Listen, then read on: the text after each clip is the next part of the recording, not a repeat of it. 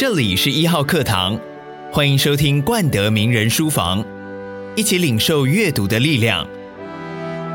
本节目由冠德玉山教育基金会提供。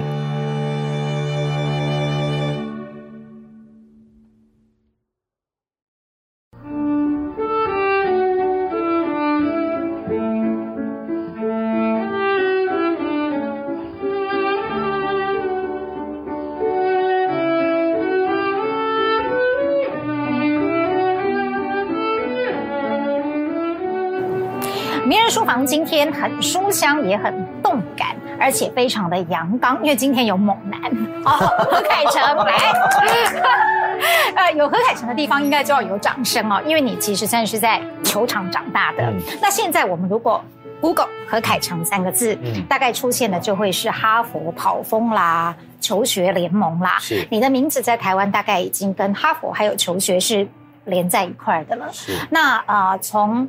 哈佛跑风这样的名校光环，到回来台湾家里创造一个求学联盟，希望能够翻转东西方的教育观念。我们等一下要好好的聊聊求学联盟。不过你的理想非常的宏大，嗯，希望大家可以又读书又运动，相辅相成，然后吸引很多学校来加入。可是又设了一些条件，是对。其实呢，不管从小地方或大环境来说，那个改变都是非常剧烈的。没错，你的。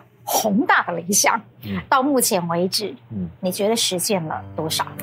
应该说我，我我回来台湾是二零一二年，嗯，一三年创办求学，但求学联盟的成立是在一八年，所以换句话讲，我觉得我们经历了五六年的摸索。去年成立有二十七间学校加入，但今年第二届开打有七十三间学校，哦，非常快。对对对，所以应该是说，我觉得只要我我一直都很相信一个关键点，就是当有。正确的游戏规则跟环境的时候，当我们每个人其实的努力，其实我觉得我们华人是有竞争力的，是可以跟全世界竞争的。但前提是我觉得要个好的环境跟被给予机会。所以我觉得来自这样的信念还有我自己的故事，其实就是不断的坚持下去。凯成的故事本身就是很励志哦，他让很多的父母终于可以去改变一些我们传统很僵化的概念，就是啊。呃打球运动可能会影响学业，可是对你来说，这两件事情其实是一起，没错，共同的往上的。所以你的自传里面提到了很多过去的岁月，提到了很多呃，你怎么样在教室以外的运动场学到了教室里面所学不到的东西。没错，但是在你必须去说服学校或者是家长，甚至是学生本身是的这个过程当中，最困难的是什么？其实就是你刚刚讲的，就是观念。我觉得今天很多人大部分都是要先看见才会相信，很少人是先相信了才会看见。那这个相信会来自于你的成长背景，来自你的家庭，来自学校，来自社会的价值观。那这个信念会影响你的行为跟整个的文化。所以你要去改变的是这整一个行为跟文化的话，必须要先从观念开始，right？那这个观念就是。如果没有一个很实际的见证跟故事，或者是有很多的一些科学的证明，是很难去说服的。那这个我当然也理解，但对我来讲，我就是一个活生生的例子，跟一个活生生的产品。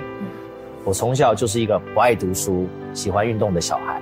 我十二岁的时候，父亲过世，母亲我出生没有多久就精神分裂症，所以我是被我的姑姑收养到美国。那通过运动，我学习到了自信，我培养了品格。然后我就还有机会升学到哈佛大学拿奖学金，所以我打了四年的美式足球。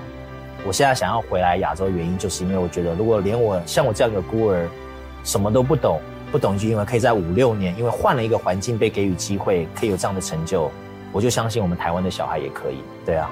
可是凯成就是很活生生的在我们的眼前上演了这样的人生嘛？因为其实你到美国的时候。你并不是 A B C，你是小学毕业，十三岁才去了美国。对，中间当然也历经了一些挫折，是，然后进了哈佛。嗯，那顶着这个哈佛的光环，嗯，对你来说，在运作求学联盟有没有一些帮助？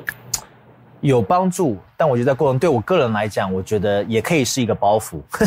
哦，Right，因为我觉得当你有这样的一个光环的时候，其实啊，呃，大家会有对对你有特别的期望。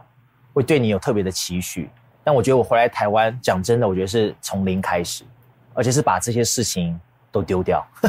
那不会遇到有人说 哦，我希望孩子就是进入求学联盟的比赛，嗯，也是因为希望他循着你的道路，然后可以去念哈佛，或者是呃借由运动的成绩去进入常春藤名校。你有听到过这样的呃要求，或者是有人给你一些呃这样子的，我们不要说压力，对，但是至少是期待。是，我觉得这个联想是常常发生的，而且也是绝对存在。但我觉得今天，我觉得我必须要讲说，我今天能够进入到 Harvard，完全是一个偶然。因为一个十三岁的小孩不懂一句英文，不懂美式足球，不懂文化，你觉得他可能会相信自己在五六年可以进到哈佛这个学校吗？不可能，因为这太遥远了，而是不实际的一个梦想。Right，所以这个的发生对我来讲也是一个偶然跟一个很大的冲突。但我觉得怎么做到这件事情的过程，其实就是很专注在每一天的过程，把每一天该做的事情做到最好，让每天可以成为最好的自己。不管是在英文层面，在学业层面，在球技层面，我觉得是专注在每一天的这个过程，才有机会不不知不觉的超越很多人。所以我觉得我想要去鼓励，跟让很多人知道，其实最后的目标。不是最重要的是，我觉得是这个过程。这个过程，你到底学到了什么，成为了什么，了解了自己的极限是在哪里？我觉得这才是最宝贵，这个是没有人可以剥夺的。但如果每天就是追求成绩跟考试，你永远不可能了解自己擅长什么，你永远不可能知道自己的能力跟才华跟热情是什么。所以，我觉得这个是我们想要去。我觉得一方面是宣传鼓励，但一方面是强烈的想跟这个做一个对抗。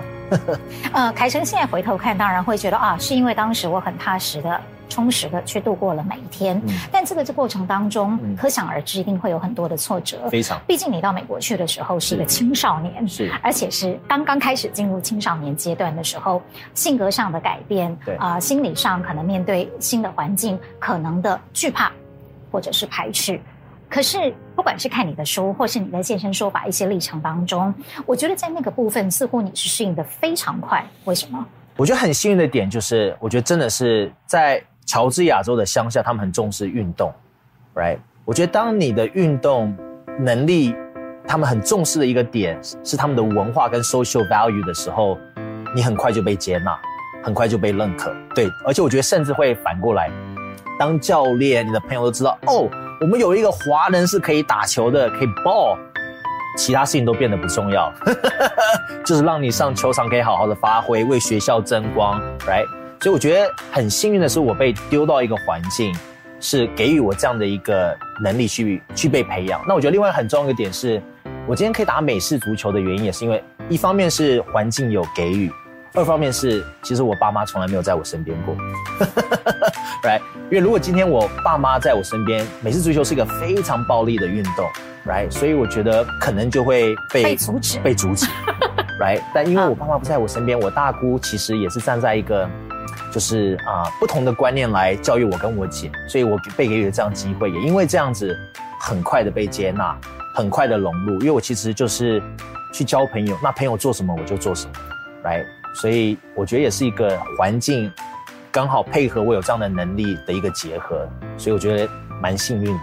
你现在还记得起来，嗯，第一次在美国.呃，有记忆当中比较正式的球赛，让你交到朋友的那些片段吗？太多了，太多了。嗯，一到球场，其实我就很享受那个氛围，因为。你就是活在球场上的人呀！Yeah, 我觉得那对我来讲是一个，是一个避风港，也是一个我找到一个安定、跟平安、跟归属感的地方。来，我觉得每个人其实都有要得到归属感。那我可能在家庭没有得到的，我在球队、在学校得到。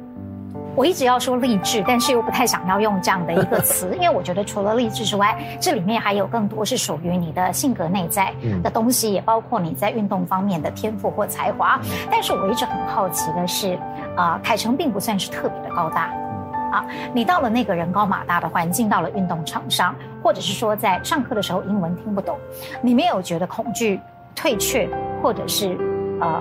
比较想要往后缩吗？因为看起来你是一个不断向上跟往前的人。嗯，其实绝对有，但我觉得最后都回着回到一个关键点，就是我们每个人都有个选择。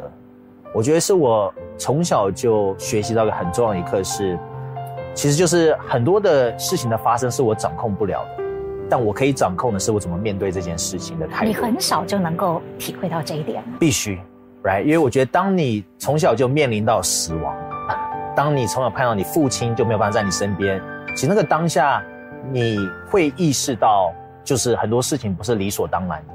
你会必须必须要很快速的跟你同年龄的人快速的长大，那当下可能会觉得很残忍，但我觉得像回头看，我非常感恩，因为当你有了这一个过程，你会更了解，我觉得你是谁，你会更了解你可以做什么事情啊。但我觉得最后回到一个点，我一直都不相信，就是你的身材这些东西会定一个人的价值。我觉得最后回到是品格跟你的心，your heart，right？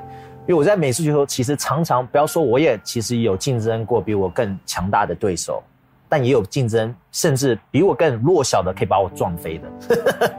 所以我其实一直都不断的，我觉得在这过程中会理解到，一个人真正的 value 跟 what he's made of，不是只是你表面上看到的，right？是背后的那个态度、那个品格、那个 heart。那这个你要怎么去 measure，right？我觉得这个也是回到。对啊，我觉得这个运动是最可以看透一个人品格最好的方式了，嗯，因为你通过患难受伤，你可以看到他怎么面对的这件事情。对。可是有这么多的位置，呃，教练为什么要选择你当跑锋？他有告诉你理由吗？其实跑锋要蛮全方位的，要能够跑、跳跟阻挡，right？因为在不同的时间点跟不同的 play，你要去采用不同的战术。Right，所以我觉得，呃，对，我觉得跑锋真的是决定要快，而且我觉得甚至也发现到，某部分人在球场上，有时候就算是一个错误的决定，都会比没有决定来的更好，因为那个瞬间的发生啊，如果你不做决定，你犹豫了，其实你就会被扑倒，Right，而且你就没有办法往前。但第一个最重要的原则就是不能让球掉在草地上。Right, 但我一开始常常掉球。嗯，凯程有提到一个重点，把球拿好，Yeah. 是很重要的，不能掉。但是其实刚开始的时候，你不断的在掉，是。所以啊、呃，有一段很有趣的是，你的教练要全校以你为目标大家都要来抢你的球。对，好可怕的一段日子。对啊，但身为一个跑锋，其实要要专注的就是两个点，要把这个球的前面这个 tip 跟后面这个 tip 把它盖住，所以就是用手抓在前面。然后后面这个 tip 就是要放在 bicep 上面，所以你在跑的时候，就是很多时候你在跑的时候，可能对手会从后面来撞啊，或者是抢啊，才不会被，就是不会被，就是不会被拨倒这样子，right？所以其实握球是这样子，yeah，你要试试看吗？有，我想试，因为我发现凯成的手并不是特别大，嗯。对不对？是，其实你的手不算特别大，所以这个跟你的手掌的大小尺寸其实也没有关系的。对，对，其实是没有问题的。哦，好，那我就，但这样对吧？对，然后你这边对握在在我的手肘，对不对？对。哎，啊，为什么它马上就掉了呢？可能是衣服比较滑。是衣服，是衣服，不是技巧。衣服比较滑，太不给面子了。对，这样对吗？对，好。然后你要抢我的球吗？对，所以对手就会从这边。哈哈，没有被抢走。OK，好，那你当初是怎么样？啊、呃，吃饭也抱着他，我们可以试试看来。吃饭也抱着它，睡觉也抱着，睡觉也抱着。对，走到校园里面，四面八方都是。去洗手间也抱着。啊，真的吗？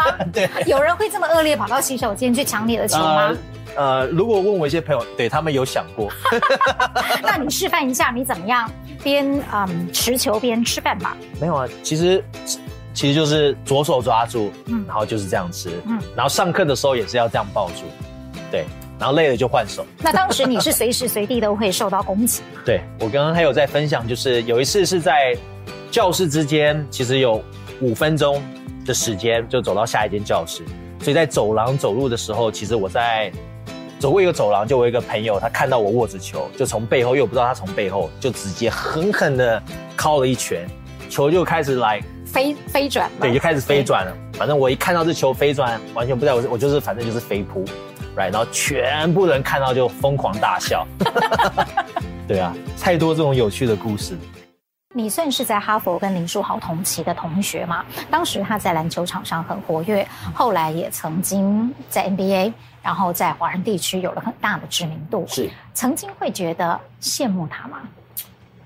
当然，I think I think 这个是理所当然的。但我觉得我也有另外一个层面，是我其实真的为他感到很开心，因为我知道他背后的付出跟牺牲有多么的大。但我觉得另外一个很现实里面，我觉得我自己也是相信我们每个人有独特的能力跟安排，right？所以我我觉得我那时候其实会常常，我觉得也是从小这些经历让我学习到去往内看，而且不是看，是往内挖。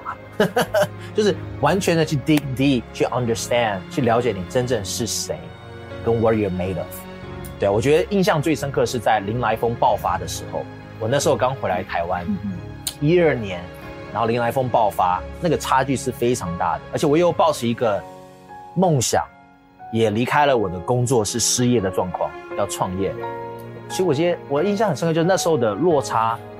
就是会让你内心会觉得你到底在干什么？What are you doing？但我觉得，我觉得我现在回头看，非常感谢自己的那个时光，因为当你可以去度过，去往内挖，度过那时光，你会真正的了解你是谁，你为什么做这件事情，不是为了简单的一些短暂的利益或名或义，而是真正想要去创造价值的时候，这个是无法被摧毁。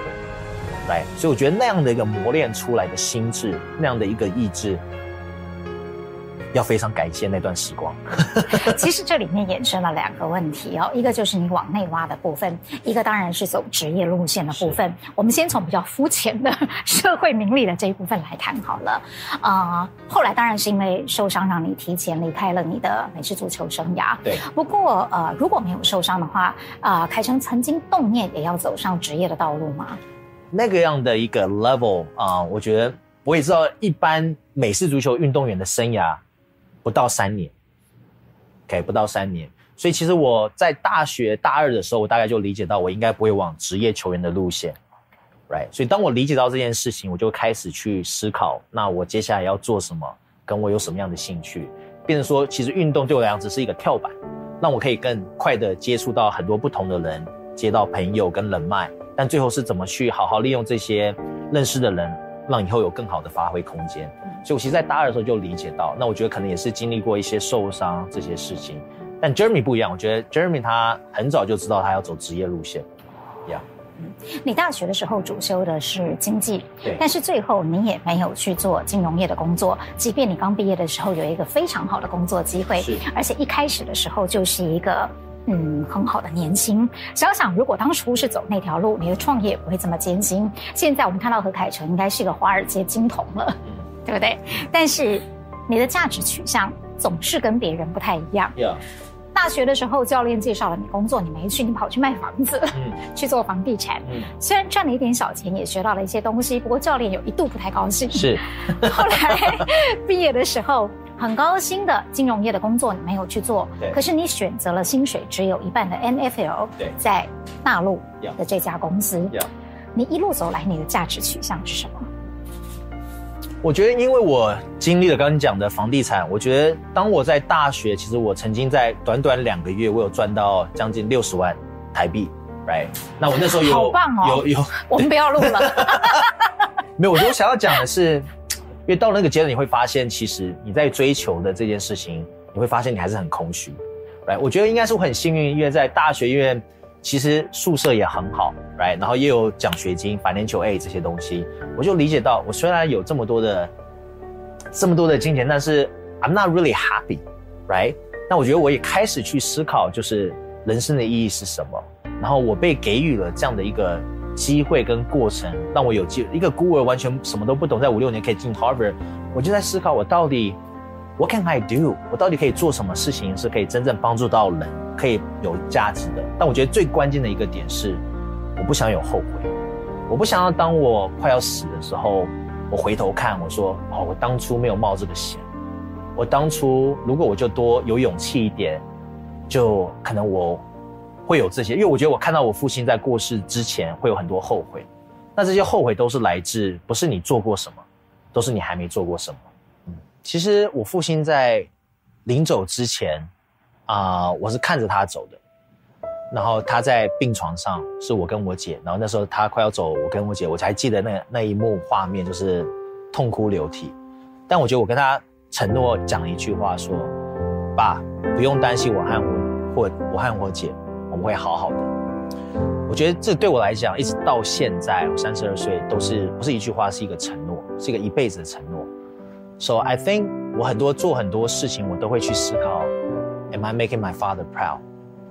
有没有让我的父亲荣耀？嗯，这是一个非常。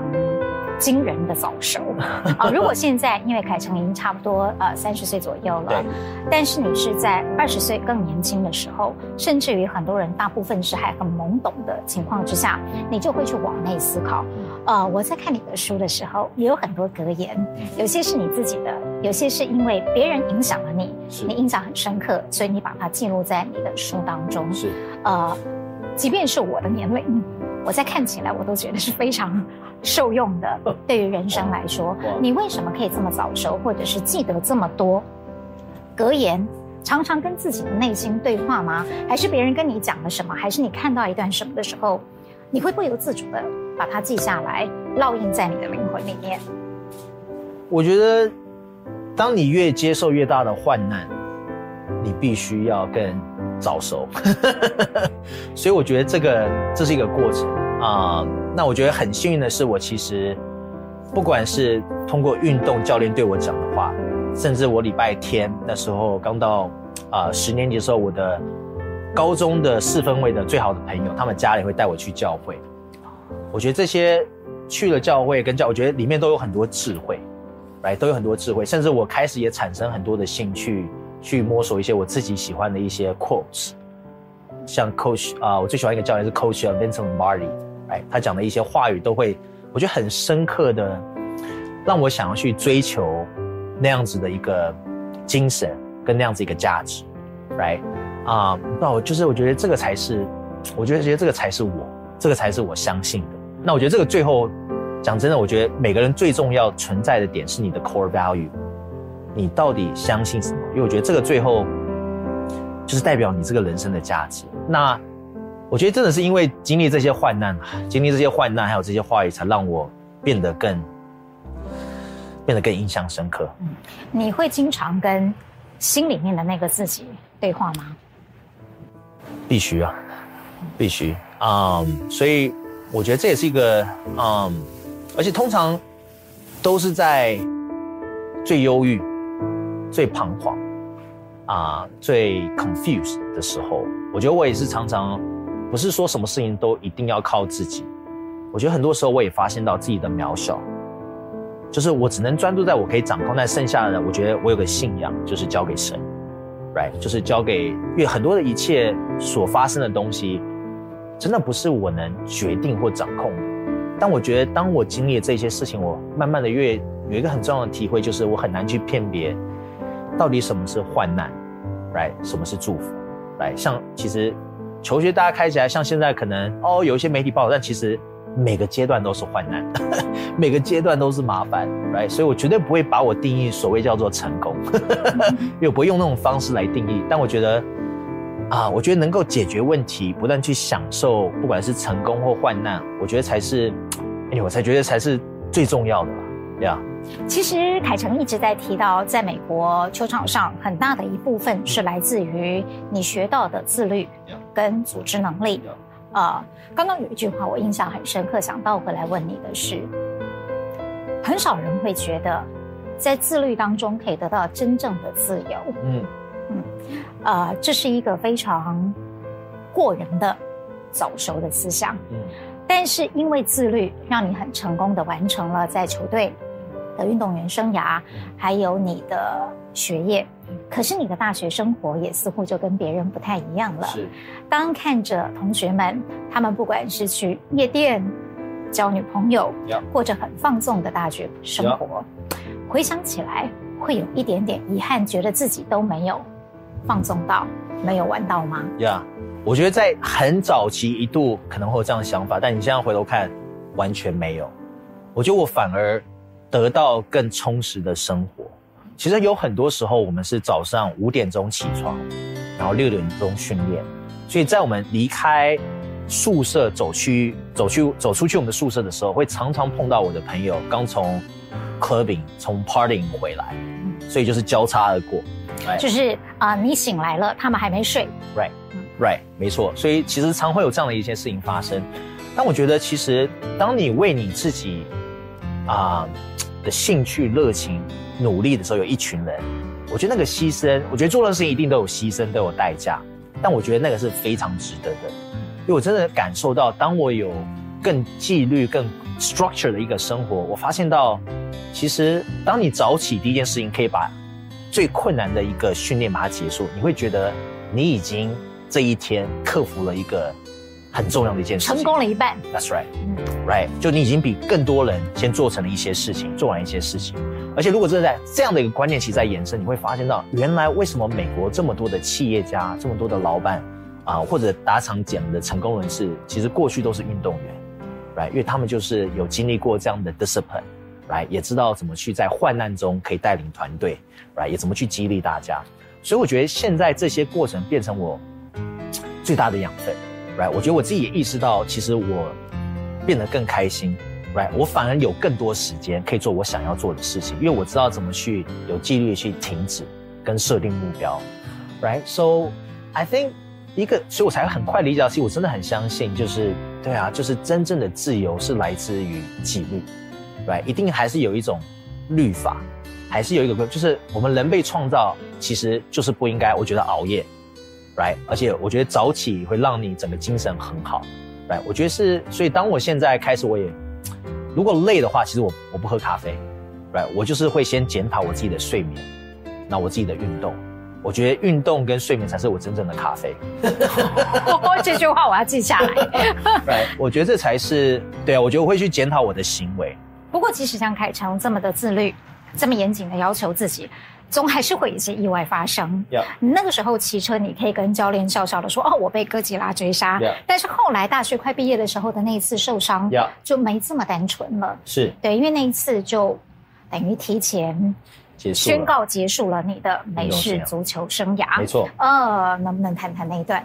呀，yeah, 那个是在一场其实是训练，不是比赛。嗯，是一个训练。更出乎意料。对。就是一个训练，然后就在其中一球就觉得脚被夹住，然后就是英文是 Lis Frank ligament，反正就是把整个的脚啊 hold 住的一个很重要的一个一根筋，那那个拉伤。但如果通常那根筋如果是撕裂的话，其实整个脚会垮下来的，所以是非常严重的一个一个伤跟一个部位。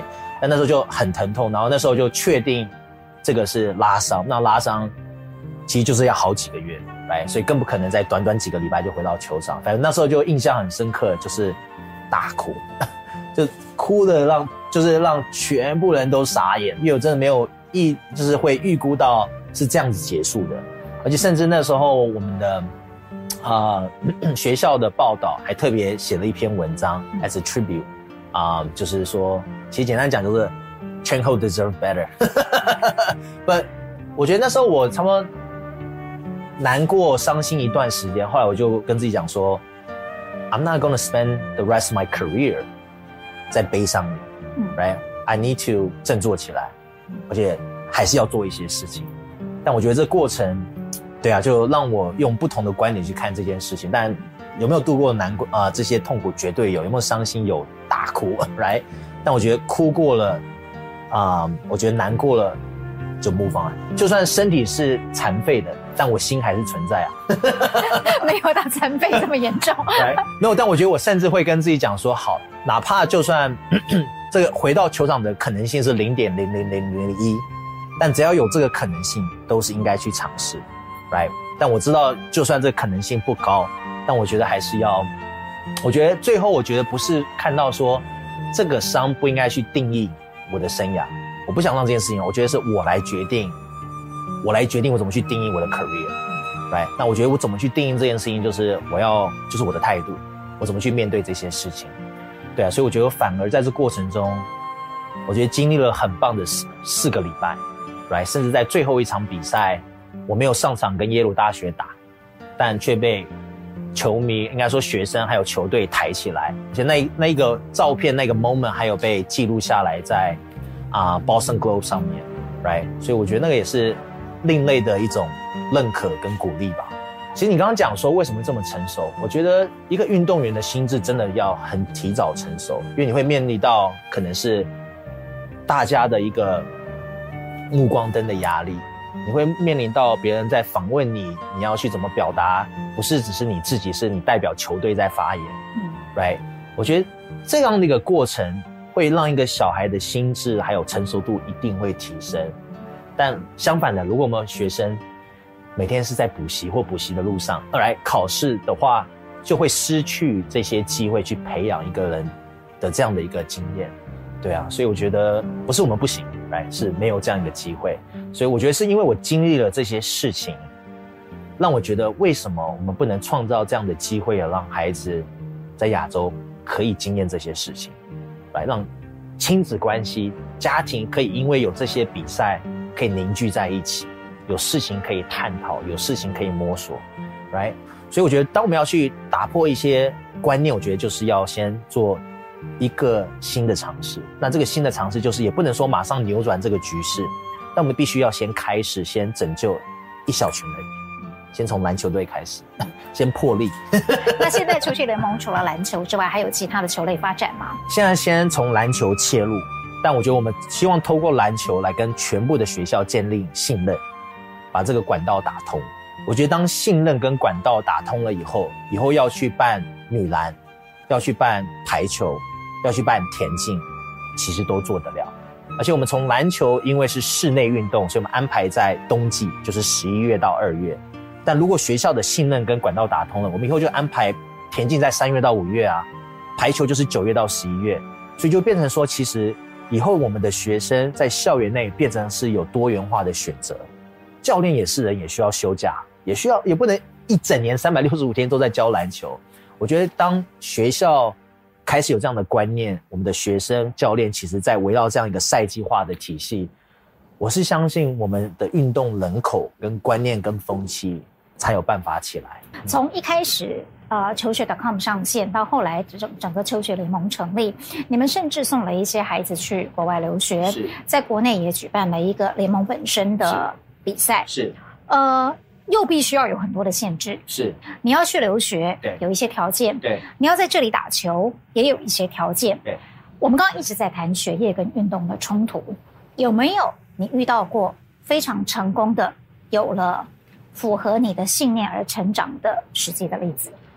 我觉得现在实际成功的例子就是去年的求学联盟的赛季，我们去年的第一个礼拜，因为有学业规范，我们竞赛了。一百个学生球员，就是学业成绩没有达标。对.然后在第十七周的时候，这个数字降低成为三十八个，所以百分之六十的学生成绩是大幅的提升。那刚刚讲到我们在早期在摸索的时候，其实有送球员出国，我就碰到很现实的问题，就是当我们想要送这些小孩出国，第一是他的英文跟课业完全不行，因为就是完全大部分好。有好球技的学生，大部分课业都是不行的，因为都没有在读书。是在台湾其实是这样。对，训练就是六到八个小时，这个是最根本的一个点，所以这个马上就不符合。第二是大家的家庭的一些状况或经济的一些呃能力也不足，来，这是第二个。然后第三是，其实这两个就是一个很大的挑战。所以我们发现到，其实最后如果我们想要送这些小孩出去，我们虽然我们。在早期跟这些学生合作已经是最优秀的，但还是有这方面挑战。我们就发现，这个已经是整个金字塔最底端的。如果我们不去把最基层的这个量，跟修正跟培养起来的话，把它扩大，把它扩大，把观念导正，把这些东西弄对，其实我们都还在原地打转。所以我们才会说，好，那谁在做体系？啊、呃，高中体总，谁在做体系？政府。好，那我们就先去说服政府。我们不仅说服政府，我们说服说服可能教练，让他们有这样的观念。好，我们也花了三四年做这个事情，还是没用。所以我们说，enough，那我们就自己成立。嗯，right，困不困难？非常困难。有没有很大的挑战？太多挑战。但如果这一步不去做，就不可能让这个使命发生，就不可能真的带来改变。因为我们真的发现，如果没有一个好的体，就是如果这个不去做的话。什么事情都是白讲，来，所以我觉得是来自这样的一个经历，看到这个事情有这样的决心，那真的是在一八年第一届成立，看到学业大幅的提升，也看到很多观念，而且讲真的，七十三间十三间学校的成长，是完全超乎我的想象。我觉得这个成长也造成我们现在有很多的挑战，太多的挑战。对啊，凯程刚刚在讲接下来的蓝图，显然因为现在你已经有了一定的基础，所以就已经早度过了当年那个很辛苦的摸索的阶段。你现在对于未来的发展已经有一个非常呃具体的构想了。但是人生一直不断的在不同的阶段，我们也就不断的在摸索。回头看，呃，你刚刚讲学生去。美国，即使他想要循着你的路子，语言是他非常大的一个障碍，课业是他非常大的一个障碍。你当初渡过去，还是有使用了一些工具跟课外读物，这一点是不是可以分享一下，让他们知道，如果他们也想成为第二个何凯成，应该要怎么做？那我觉得现在的科技跟工具太多了。Right，比你当初去的时候太方便了，Right，又有 IG、Facebook，所以我觉得如果现在的学习英文的速度应该更快。好多翻译软体，Right，资讯太快。但当时啦，当时那时候其实没有智慧型手机，所以就是带着，其实就是带着这个一个电子字典。我现在还有就是有保留，叫反正就是无敌。哦，真的非常的古老。Yeah，Yeah，Yeah，所以就是带这个电子字典，然后会有一个笔记本，就把全部。单字看不懂，把它写下来，跟整个的意义把它写下来，然后就不断重复的写。我觉得没有捷径，也很感谢当时有这样的一个字典，因为那时候不仅有翻译，还有教你怎么发音，对。然后别人可以听得懂，你也可以听得懂别人的讲话。对，所以我们现在也要鼓励学生，如果要去的话，带一台无敌。没有啦，现在已经有太多其他的这个工具是可以使用的。那那个时候的你有借助一些英语的课外读物来增进你的语言能力吗？一开始其实就真的没有完全不懂英文，除了单字以外。所以一开始我记得我大姑在暑假会带我去图书馆，那那时候。我一开始就很要面子，就会想要去读一些成年人的书，但一打开呢，完全看不懂。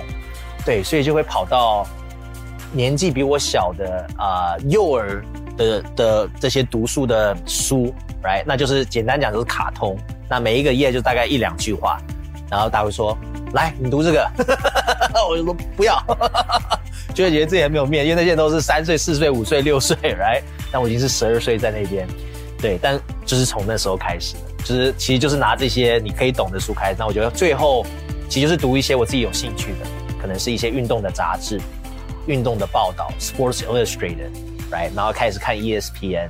我觉得开始看这些我对我有共鸣、跟我有兴趣的这些读物，才让我啊比较愿意去花时间、有动机去克服困难。那我们就来看看，除了动态活动之外，凯程的静态活动，嗯，阅读也是其中之一吗？是，毕竟你提到了，你有很多的学习还是透过书本的。呀呀，对，在我高中这个阶段，我觉得影响我最深刻的一本书是这个，而且这个书是我姑丈给我的，啊、uh,，How to Influence, How to Win Friends and Influence People by Dale Carnegie。嗯、当初他给我这本书，其实我有点不开心，我觉得说，难道我不会交朋友吗？难道你觉得？我我没有这样的能力吗？来，我觉得这直觉上面会有这样的一个误解，但我真的很感谢他，因为我这本书其实翻了好几次，而且我现在里面的很多一些关键的一些故事跟用词，我其实有把它自己做成我自己的一个 summary，然后就放在我的书桌前面这样子。那我觉得这个真的就是回到怎么跟人相处，来，就是我觉得了解人的动机跟怎么去跟人相处的最后。如果你没有办法跟一群人一起合作，你永远会很孤单，对啊。但我觉得我想要另外一个讲的应该是说，阅读对我来讲很重要，我学到很多资讯。但我觉得相对的，我也想鼓励更多人是阅读以后要动起来，因为我觉得很多实质的，就像品格、领导能力、勇气，你无法通过阅读学习。Right？我觉得这个是另外一个层面，我觉得是更重要的是好你。读了，你吸收了，但你要去做。就像你今天要做福利挺身，你不可能读完一本书，你学习怎么做一百个福利挺身，你必须要去做，你必须要去锻炼。所以我觉得这个是相辅相成的，来，我觉得这些资讯智慧很棒，但是吸收了要怎么活用这件事情，我觉得反而是更重要的。Yeah. 你一直是一个非常动起来的人，甚至于包括了阅读，看了之后，你还是觉得其实实践对你来说是很重要的。你现在正在实践一件老实说，大家都觉得非常困难的事。当初在大陆的时候，你的同事跟你说，呃，你要做的事情已经超过了一个 NFL 是可以做的。在我们的眼中，哇，NFL 已经是一个这么大的机构了。嗯、可是你要做的东西是比它更宏大的，嗯、甚至于你希望用十年的时间去追上这个我们落后的一百二十三年。是现在的你在经历了看起来初步的一个成功跟基础之后。你还有多少信心？I think，我觉得这是回到最根本一点。我觉得我在讲这些事情，我觉得最后最持久的事情，永远是真理，right？所以当你相信这个是真实跟真理的时候，我觉得就不是有没有信心，就是你会愿意为这件事情牺牲你的生命，你会愿意为这件事情，就是 you willing to die for it，right？我觉得这个是。我觉得这是最最真实的一个点。我觉得这个 belief，这个 truth，when something is right，should be something willing to die for。所以对我来讲，我觉得这个能不能在我生命中发生，我不知道，right？但我觉得我的概念是，这个事情一定要做，而且一定要发生。就算不是因为我让这件事情发生，那也让下一代的人可以继续坚持下去。因为我觉得 it's not about me。Right, 我觉得是一个更大的一个理念，真的是 bigger than me，是要让这个下一代，还有我觉得让小孩还有整个教育可以变得更好。那我一直相信这个是一个，不是只是我的梦想，Right，我觉得是有很多家长、很多人的梦想，但这个真的要开始，要不然啊，要不然十、二十年、三十年我们还在原地打转。所以对我来讲，我觉得这个是一个必须。要去做，跟要去用这件事情实现的事情。当然，这过程当中有太多，这只是一个起点，它鼓励你一直的往前。在每一个过程当中，每一个新的阶段，都有一些鼓励你的人或者是事。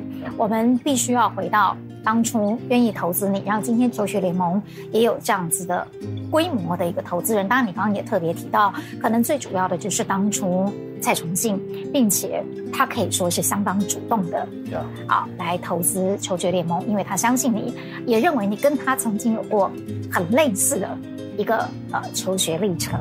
今天有了一些初步的成果，对于蔡崇信先生，你想对他说什么？嗯，其实我几天前才跟他碰面，也在深圳，嗯，但我一直都非常的感恩，right？我觉得。I don't have much to say, but just thank you。我觉得我每次看到他，就是除了感恩以外，还是感恩，因为我觉得他真的没有这个必要花这样的一个时间。他是个大忙人，right？来找到一个这么我不知道，就是没有商业模式，一个一股热情，也没有很成熟的团队的这样的一个创业创业来做这样的支持。So I think I'm just grateful。所以我觉得我真的背后很多的动力，不仅是我的家人，还有包含 him。就我觉得是，而且在过程中他，我觉得他也教导我很多事情，很多的一些观念这些东西，他愿意花时间。I'm just grateful. I just want to say thank you。而且我真的希望让他长这个长远拉下，我希望我只想让证明这件事情是对的，来、这件事情是有价值的，来、，so I think、um,。对啊，就是这个动机，这个感恩的动机，让我不断的、不断的往前。